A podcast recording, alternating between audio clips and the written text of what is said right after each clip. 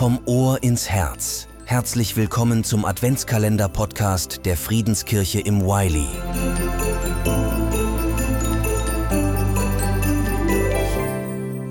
Schön, dass du heute wieder dabei bist. Finsternis bedeckt das Land und die Dunkelheit die Völker. So heißt es im Jesaja-Text für den heutigen Tag. Bei so einem Satz ist einem nicht nach Freude und Weihnachten zumute, oder? Ich denke da an einen der größten Filme aller Zeiten.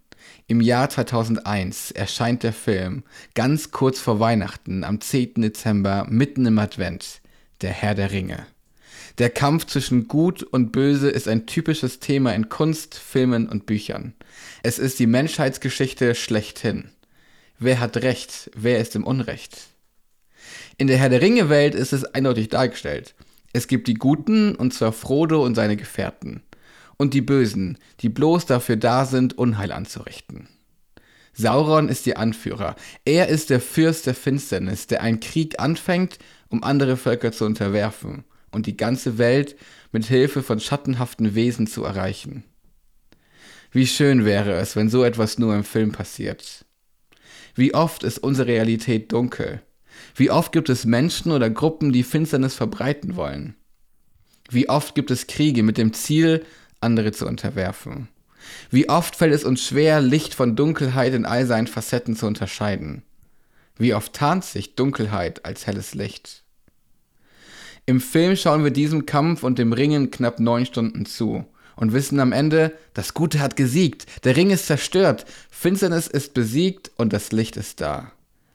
Wie im Film das Gute siegt, wissen wir auch, dass es für unser Leben ebenso gilt. Das Gute hat bereits gesiegt. Die Macht der Finsternis ist am Kreuz durch Jesus zerstört. Jesus wurde Mensch, Licht kommt auf die Welt, das feiern wir an Weihnachten. Auch wenn wir es nur bruchstückhaft sehen, hat dieses Licht, das vor 2000 Jahren in die Welt gekommen ist, noch heute Strahlkraft. Licht reist mit einer Geschwindigkeit von 300.000 Kilometern pro Sekunde.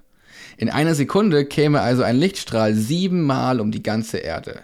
Licht hat Kraft, Licht hat Beständigkeit, Licht durchdringt auch die tiefste Nacht. Nur eine kleine Kerze in einem dunklen Raum hat die Fähigkeit für Sicherheit und für Rettung zu sorgen.